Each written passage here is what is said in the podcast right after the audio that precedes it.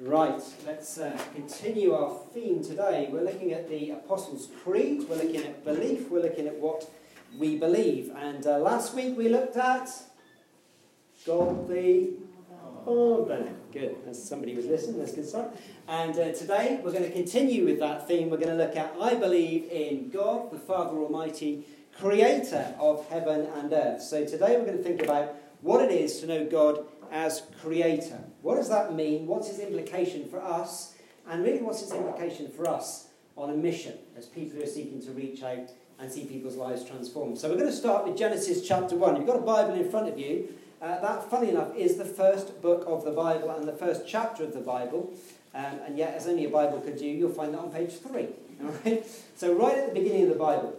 But we're going to do it slightly differently because it's quite a long passage. And I found an excellent little video which gives us that whole account of the creation of the world. So have a look at this. The reason I asked you to open the Bible is just as that little reference point. You'll see how it develops. This is the story of creation according to Genesis chapter 1. Have a look at this.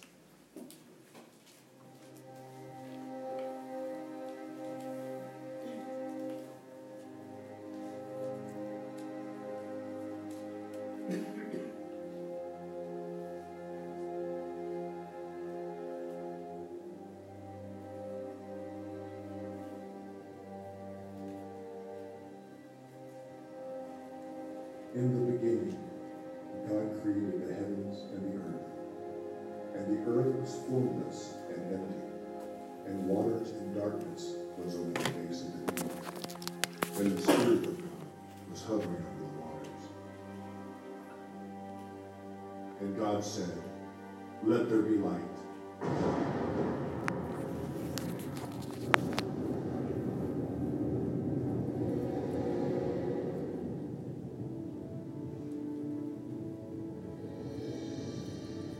Light.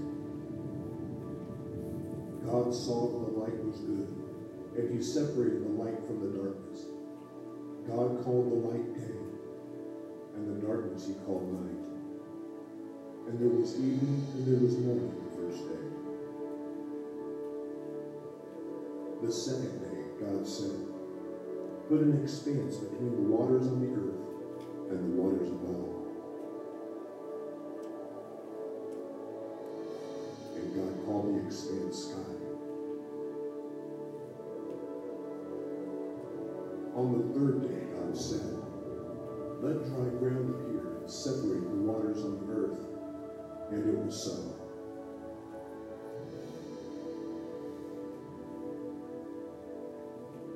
God called the dry ground land, and waters he called seas. And God saw that it was good.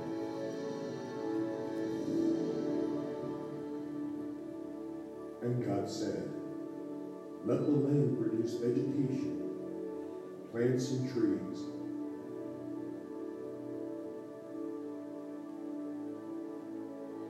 the land produced plants and trees bearing fruit according to their kinds."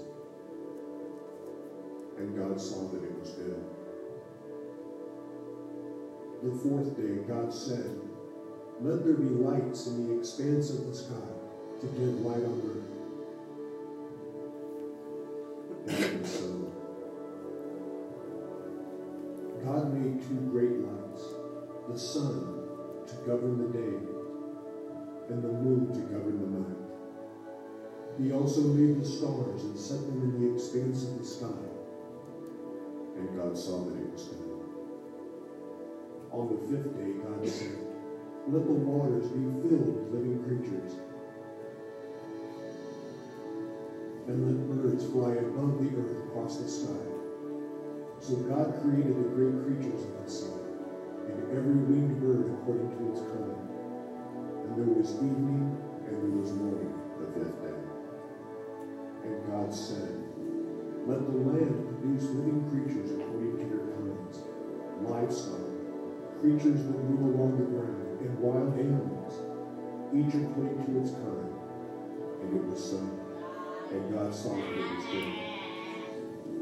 Then God said, "Let us make man in our image, in our likeness, and let them rule over the fish of the sea, and the birds of the air, over the livestock, over all the earth.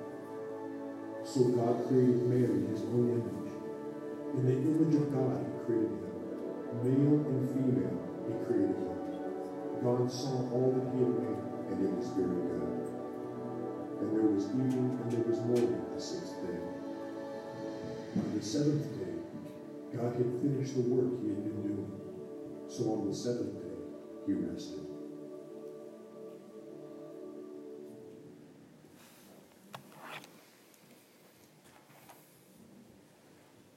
Creation in a nutshell.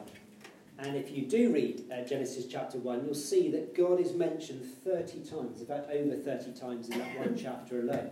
In other words, Moses, who we believe wrote those first 5 books of the Bible, was absolutely clear, God made. God said, and it was good. God said, and it was good. God made the world. God created.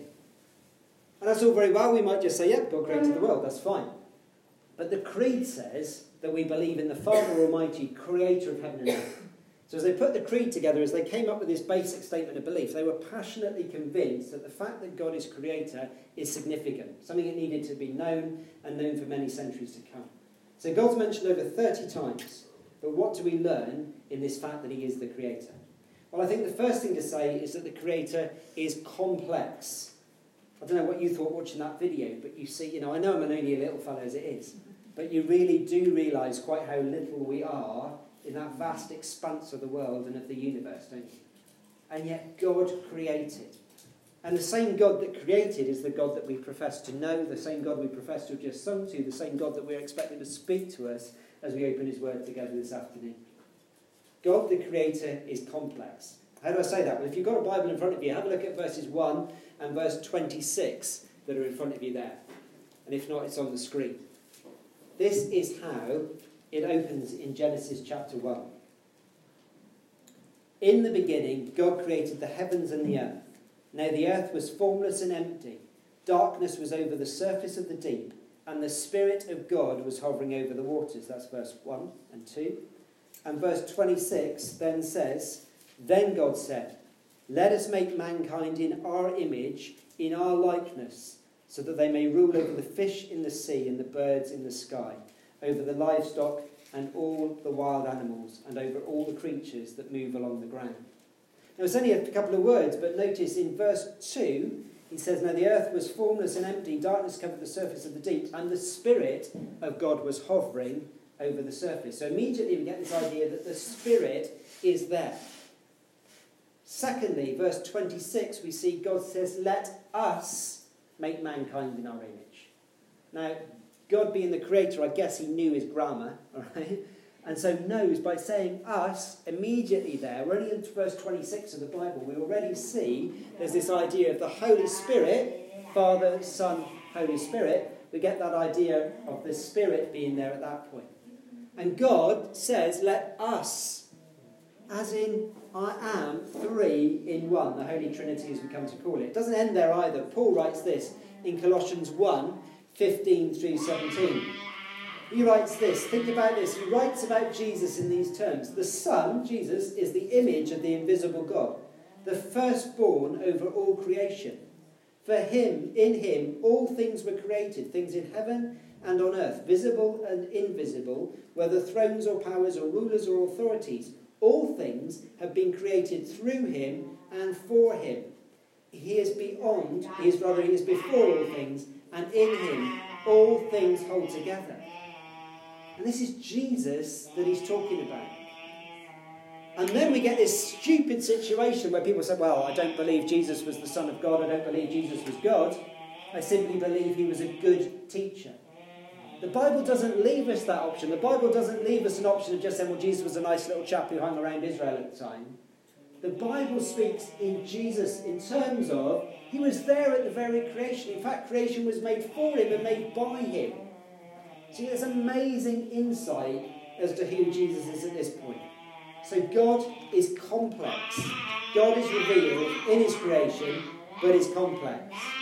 Here's how he's revealed. This is Psalm 19.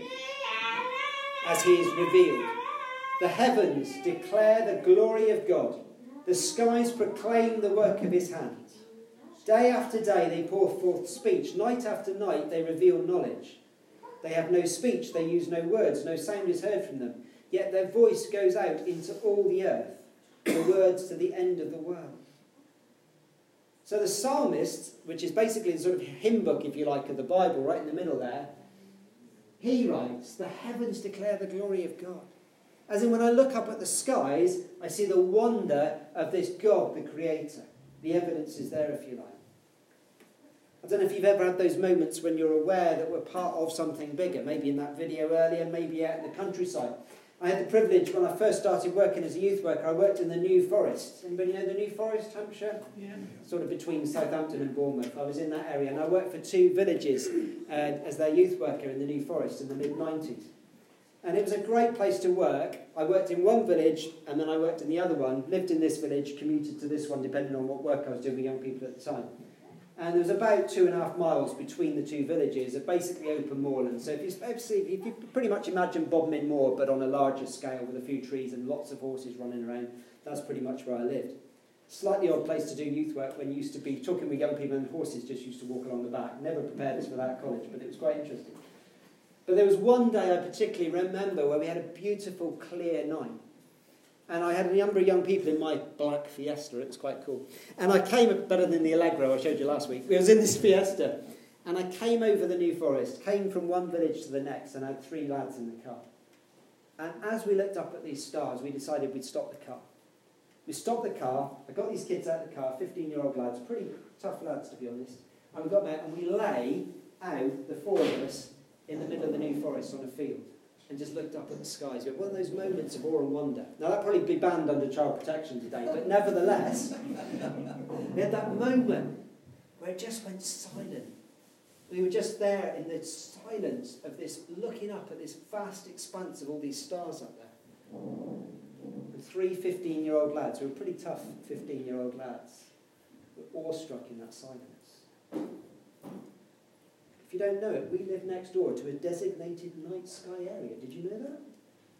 Oh, that's two of you. We do. Let me educate you. We live in a designated night sky area, okay? Bodmin Moor is designated as a night sky area. It basically means, I had to Google it, but it basically means that there's not to be any more street lights or anything, so we can see the beautiful night sky that is available to us.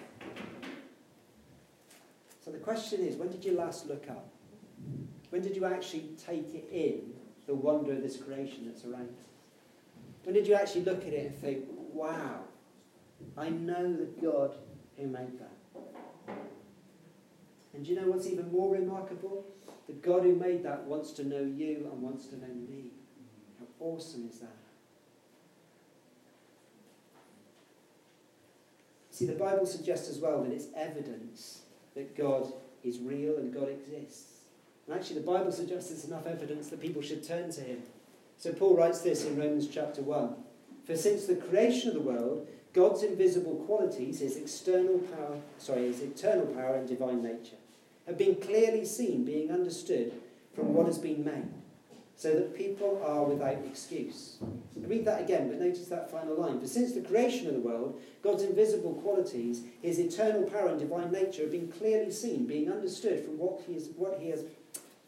has been made, so that people are without excuse. As in, the Bible suggests that there's enough evidence, just when we look around us at creation, to see that God is real. And folks, we have the privilege of looking and living in Cornwall. Actually, that beautiful creation that is all around us is there and evidenced. And a lot of people pay an awful lot of money to come here and see it. We get to see it every day. When did you last look up? When did you last think about the fact that God, the Creator, is revealed in his creation? And the Bible suggests there's no excuse. Creation points to him. It shows us who he is. So God is complex. He's the Trinity. But he's also revealed. He's seen in creation. But also God is powerful. Again, if you look in Genesis chapter 1, what you'll see is God said, and it was so. God said, and it was so. You know, if we create, I don't know what it's like. I used to do cooking with the girls on very rare occasions. If my wife listens to this online, she's going to crack up because she'll remember the one time I probably did cooking with them. But I remember it was chaos. stuff everywhere, covered in flour. It probably looked like a snowman by the end of it, and they were probably about 15 at the time, didn't like they were little. But we made this thing. We tried to create. And that creating is pretty messy. It's all hands-on, isn't it? We're all busy, we're all involved. God is so powerful that he says, let there be light, and there was light. The word of God is powerful. God utters it from his mouth, and things change. Again, the psalmist picks up on this. He said this, by the word of the Lord, the heavens were made, their starry host by the breath of his mouth. Beautiful image, that image that God breathes and life comes. And that's duplicated later when Jesus breathes on the disciples and tells them to receive his spirit. That sense that God breathes and his power is so great that the heavens were made. The stars come into existence. That's the sort of God that we know. Excuse me. It's the sort of God that we know and wants to know us. See, one word from God and everything changes. It's like we have that image of sort of God the magician. You know, when you see a magician on stage and, you know, they get the rabbit out, the hat or whatever, that's not very exciting these days. It's generally a woman out of a cage these days, isn't it? But in my day, my naive little innocent days growing up, used to be a rabbit out of a hat. Now it's a woman in not much out of a cage. But anyway, can't have it all. So you get that idea. Boom! Out it comes, the magician. And we're lost in that awesomeness of how on earth did they do that? The mystery. And of course it's never revealed. That's it for a magician, never reveals his tricks. But, you know, I was thinking about this week and thinking about that idea that, boom, God says and it was made. Boom, God says and it happens. But it took him 6 days. And I was fascinated by that. And whatever you believe about whether that 6 days is a literal 24 hours, whether it's longer than that, shorter than that, I don't really care. What I care about is you believe that God made. And he did it in an order that was regulated. He did it in an order that was set. And he didn't rush it. Ever seen it like that? So God says, let there be light, and there's a light. And he goes, well, that'll do for today. And then he gets to us at the end, and he says, let us make man in our image. There's that beautiful act of creation, the pinnacle of his creation that is you and is me. He takes his time about it. And when he gets to the end of it, every day he says, it was good. Good. The Bible's full of understatement, isn't it? So God says, let there be light. The sun beams. He goes, well, that's good. We go, that's amazing. It's good. It's good. And then he gets to us at the end and he says, it was very good. The delight in God in creating human beings, in creating human beings, is very good. Just start thinking about those days, that the way he does it, boom, the light comes. But he's in complete and utter control. He paces it along. For all that power that God has, he's in complete control. And that power, and the Creator is full of power, and God of power, is something that again comes out right through the Bible. And especially, of course, when he raises Jesus from the dead. And this is what Paul writes there. Paul writes in Ephesians chapter 1, the prayer for the church at Ephesus, I pray that the eyes of your heart may be enlightened in order that you may know his incomparably great power, see that word again, for us who believe. That power is the same as the mighty strength he exerted when he raised Christ from the dead and seated him at the right hand in the heavenly realms. So that power that God has in creation, the boom, the majesty, the wonder of his creation, then carries on into the boom, the power, the wonder of Jesus rising from the dead. And then Paul says, and he goes, boom, that power's for you as well. That power is his gift to us as well. And we might know that, we might live in that, we might experience it. And that power is for us who believe. We took the dog up to Polzeath yesterday for a walk. And we're on the beach and the waves are breaking. And we have a Cocker Spaniel. Cocker Spaniels, I don't know what it is about Cocker Spaniels and water, but it's like, yay, dive in. So you know how cold it was yesterday? It was freezing on Polzeath Beach yesterday. As soon as there's a puddle, bam, in goes the dog. Up to an ex, swimming, whatever. But we got to the sea, really interesting. We get to the sea, and the waves come in. She's like, oh, no, I don't like that. She runs back. The power of the waves are just too much. You know, part of us, as we follow God, we like the stillness, the little waves. Oh, yeah, I'll dive in there. Go to church a bit, that's quite nice. The part is, oh, I'll read the Bible a bit, that's quite nice. I'll read especially the nice bits that don't get complicated. I'll pray those nice little prayers. But you know what we see is a God who says, don't just dive in the little pools, but get in the waves, get in the real midst of it, in the power that he gives. So that's why as a church we pray for people, praying that God would heal them. That's why we pray for this town, believing that God would move in this town. And we would see that. Thanks here today, evidence of it, of what God does. We believe in the power of God to be at work. We want to see more of that. We want to step into that and believe it. The Bible says that same power is available to us who believe. So the logic of that is, do you believe it? Do you believe it? Are you living in it? Are you exercising it? Am I modelling that? Are we growing together in learning how that power affects us? The same power that created the world, the same power that raised Jesus from the dead, the same power that's available to us today. So God is complex, God is revealed, and God is powerful. But believing in the Creator also makes us the created. So if we're created, we're not accidental, we're not incidental, we're not a byproduct, we're not a mistake, but we're his handiwork. I love this line, Ephesians chapter 2, verse 10. For we are God's handiwork, created in Christ Jesus to do good works, which God prepared in advance for us to do. Because if you're here today and you're like, well, what is my purpose in life? What am I really here for? What am I on the planet for? Here it is. You're God's handiwork. God's handiwork. So the handiwork, so this chair, whoever made this chair, that was their handiwork. Whoever made the carpet, that was their handiwork. They were involved in that process. You are God's handiwork. He's involved in that process. He produces you with a purpose, with a direction. You are God's handiwork. Look at what Paul says. Created in Christ Jesus to do good works. Not to look in the mirror and go, yeah, I know I'm a pretty good handiwork. But to do something with it. To live it out. To do those good works. To make that real difference. And look at the way that's put. Prepared in advance for us to do by God. God has a purpose for you and for me as his creation. And that purpose never ends. We can't retire from that purpose that God gives us. We can't step off from that purpose God gives us. It is always there. God has a purpose for you. God wanted you here at this point in time. God wants you to step into that promise that he has in all the power that he has for you. And if we believe that, if we really believe that, it completely transforms the way we see people. I quoted the situation with Jamie Jenkins last week. And I quote it again this week because I was impacted again this week by that. Jamie, you know, has popped into church here time and time again for his free cup of tea and off he goes again. We invited him so many times to stay and he doesn't join us. Now he's having accommodation provided as a result of Her Majesty the Queen, how kind, for a number of weeks. And he's going to be banned from Bodmin. The banter on Bodmin Voice apparently is how great it is to get rid of that so-and-so off the streets of Bodmin. It was at the prayer space on Tuesday in Waffles Coffee Shop, 1 o'clock. Join us if you can. And as we're there, people are praying for Jamie that in prison someone would come alongside him and show him something of what it is to know Jesus.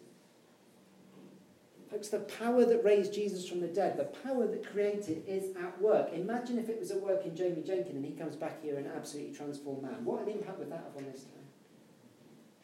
So my prayer is that we would keep praying that, we keep believing it, because it changes everything. For Jamie is God's handiwork, created in Christ Jesus to do good works. Let's stop it just in some remote, lovely little thought. Let's turn it into reality. The people we meet, damaged, hurting, struck with all sorts as they are God's handiwork. And that causes us to love them. That causes us to believe the best for them. Causes us to pray for them, causes us to stand with them, even when they may not understand that and may throw it back in our face.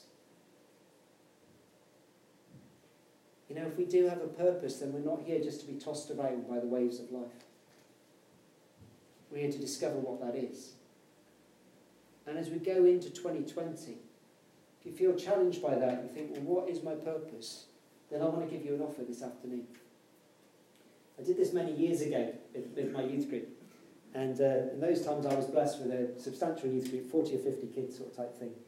And I got to one session and we did something very similar on the whole idea, God has created you, God's given you a purpose. And I said to this group of 40 young people, I said, folks, if you're not sure what your purpose is, then make a deal with me.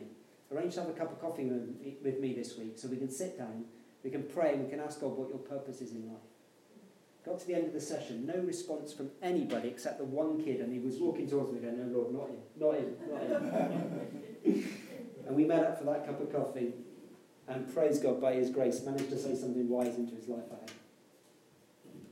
What's your purpose?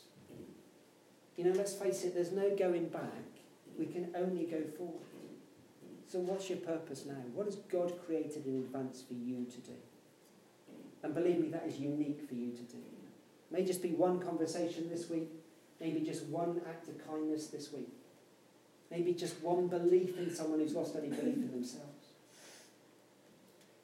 But they're God's handiwork, made in his image. And we're called to show them that and to make a real difference in their lives as well. Because we are children of God, sons and daughters of the Creator God who made the universe. Just think about that for a moment. How stupidly, ridiculously wonderful is that? The God who made the universe, last week we heard, is God our Father. We are sons and daughters of God. But we all have a choice. Because that Father stands there and he offers it to us. We looked at this last week. He offers it to us, but we have to accept it. We have to ask him for it. If you're here today and you're trying to explore what that means and what that looks like, I'd love to have that cup of coffee with you this week. Love you to take one of the Why Jesus booklets at the back of the church before you go today. Have a read. They're all free to take. Because this almighty God, the creator of the universe, loves you so much that he sent his son. That all the sin, all the wrongness, all the things that get in the way of our relationship with God, he would destroy, that we would know him and know the wonder of being his. But we have to ask. We have to turn from that sin. We have to ask him to come into our lives. And amazingly, some people recently have discovered that to be true, and the wonder of what it is to know Jesus and that reality in our lives. Pursue that. Discover what that is. Discover what it is to have that purpose and be created in him. Because you see, if we understand who we are, then it changes everything. Our starting point is no longer a security about what we do, and you know that terrible question, I'm John, what do you do? That sort of type question that everybody asks everybody. Who are you? We're always trying to define ourselves. Wouldn't it be great, slightly odd maybe, but if somebody said, hello, I'm Fred, who are you? And I went, well, I'm John, I'm a child of God. I might get arrested, but it would be awesome. But can you imagine if my first thought is, I'm John, I'm a child of God? Imagine how I'd take each day on the chin. Imagine how confident I would be in who I am in him. It changes everything. And yet we need to accept when we think about creation that actually we live in a society that really teaches the opposite, doesn't it? So Darwinism, the theory of evolution, is taught not as a theory but as practice, as confidently, as it's solid, as it's a scientific truth. Actually, it remains a theory. The Big Bang is taught as if it is the one and only truth. But even if the Big Bang did happen, then of course it still needs somebody to light the fuse, doesn't it? Who's there to make that in the first place? And this could be one of those talks where you end up just going down the whole, is it creation or is it evolution? And I don't want to do that today. I don't think that's what we're about today. Very happy to talk to you about it if you wanted to. But what I do want to say is not whether I'm an evolutionist or a creationist, where I fit in all of that, what that might mean to me, although as I say, I'm very happy to talk to you. But I do want to say Moses, who we believe wrote these first 5 books, knew exactly the order of creation that would sustain life. If you look at it, the order of an evolutionary pattern is based actually on Genesis chapter 1. Everything comes in the right order for that to be in place. There's all those theories like if they look at the sun, if the sun was like half a degree out or something like that, we'd have scorched by now. All that wonder of how God holds things. And amazingly, an ex-Egyptian, thousands of years ago, writes it in a book and understands it. God made the world. And I think part of the challenge is that as Christians, we can feel we're a bit ancient, we're sort of ex-Egyptians as well, when we speak up for creation, when we speak up for that idea that God made the world. And we can feel particularly non-scientific if we believe that the world was created by God. But that's to do those scientists that do believe in God a disservice. Got a little video. This is Dr. Francis Collins, and he was the lead scientist on the Human Genome Project, the work that mapped human DNA for the first time. Significant scientist, looked at the whole nature of human DNA and mapped it. And here's him, this is him speaking about his appreciation of God as creator. Listen to this. Well, in the home where I grew up, faith was not something that was talked about very much. My father was a professor of drama, my mother a playwright. When I went to college and those discussions in the dorm late at night about religion began to occur, I had no particular reason to attach value to a faith system. It had never been something I was familiar with or had internalized at all.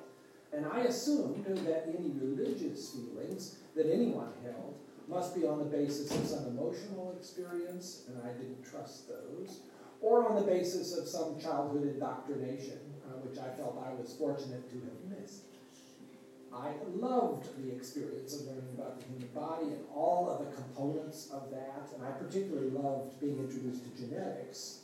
But then I ended up in the medical curriculum sitting at the bedside of patients with diseases. This was no longer an abstract study of molecules and organ systems. These were real people. And one afternoon, one of my patients, a wonderful elderly woman, much like a grandmother, who had very bad heart disease. She had a particularly bad episode of chest pain while I was with her. She got through it, and at the end of that, explained to me how her faith was the thing that helped her in that situation. She realized that the doctors around her weren't really giving her that much help, but her faith was.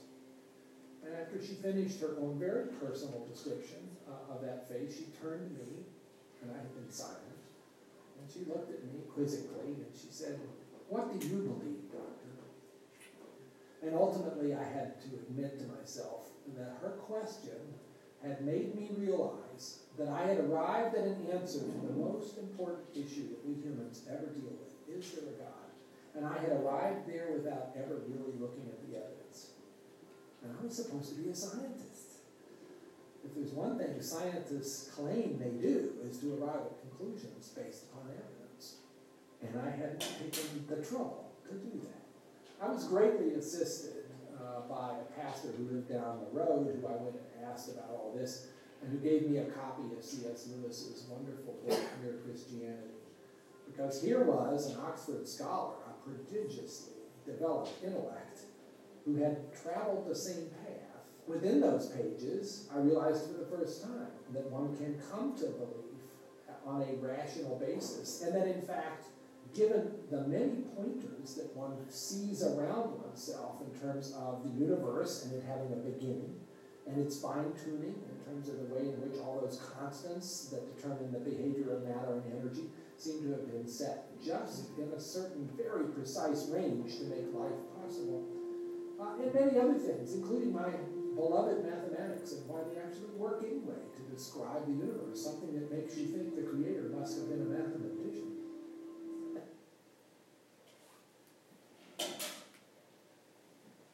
The amazing thing is, it's not just Christian scientists. So this is Professor Stephen Hawking, you'll all know him. And in his brief history of time, he wrote this: the odds of a universe like ours emerging out of something like the Big Bang are enormous. I think there are clearly religious implications. It would be very difficult to explain why the universe would have begun in just this way, except as the act of a God who intended to create beings like us. Statement, eh? I believe in God, the Creator. If we believe in God, the Creator, then the world has a purpose, and we have a purpose. The world is begun by God, is sustained by God, and will one day be wrapped up by God. And in the middle of that, in all the mix of that, somewhere along the line, we can know the Creator, and his desire is to make us a new creation.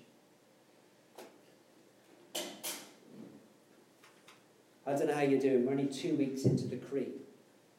So far we've learned that you can know God as Father, which leads us to a simple question. Do you? Do you know God as Father? And then the second one from today, do you recognise him as Creator?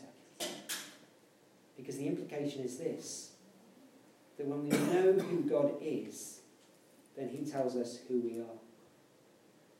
When we know who God is, he tells us who we are. Do you notice the starting point there? So much of this world says, you know, find yourself. Go on this course, find yourself. Read this book, find yourself. Celebrities take time out to find themselves. Perhaps Harry and Meghan have got that in hand. Whatever's happening. God says, look at me. Look at who I am. Find out who I am, because in that way you will find out who you are. We are his handiwork, his creation, his children, made in his image. And if that's the case, then we have an amazing purpose. We have meaning to our life. We are his. But as I outlined earlier, it's our choice. It's our choice on a daily basis. So today I'm going to live for you. Here's the challenge for this week. Do you really know who God is? Are you going to really pursue him? And I mean that whether you're still on that journey and are yet to decide to make that commitment to Christ for yourself, or whether you've made that commitment many years ago, are you prepared to continue to say this week, Lord, show me more of the wonder of who you are? And the second part of that is this. Are you prepared to live as someone who knows who they are in God, but also are you prepared to share that with others? To love them as only God could love them. To recognise them as his creation. To stand alongside them, to bring that hope, to bring that belief. Knowing that the more we know who he is, the more we know who we are.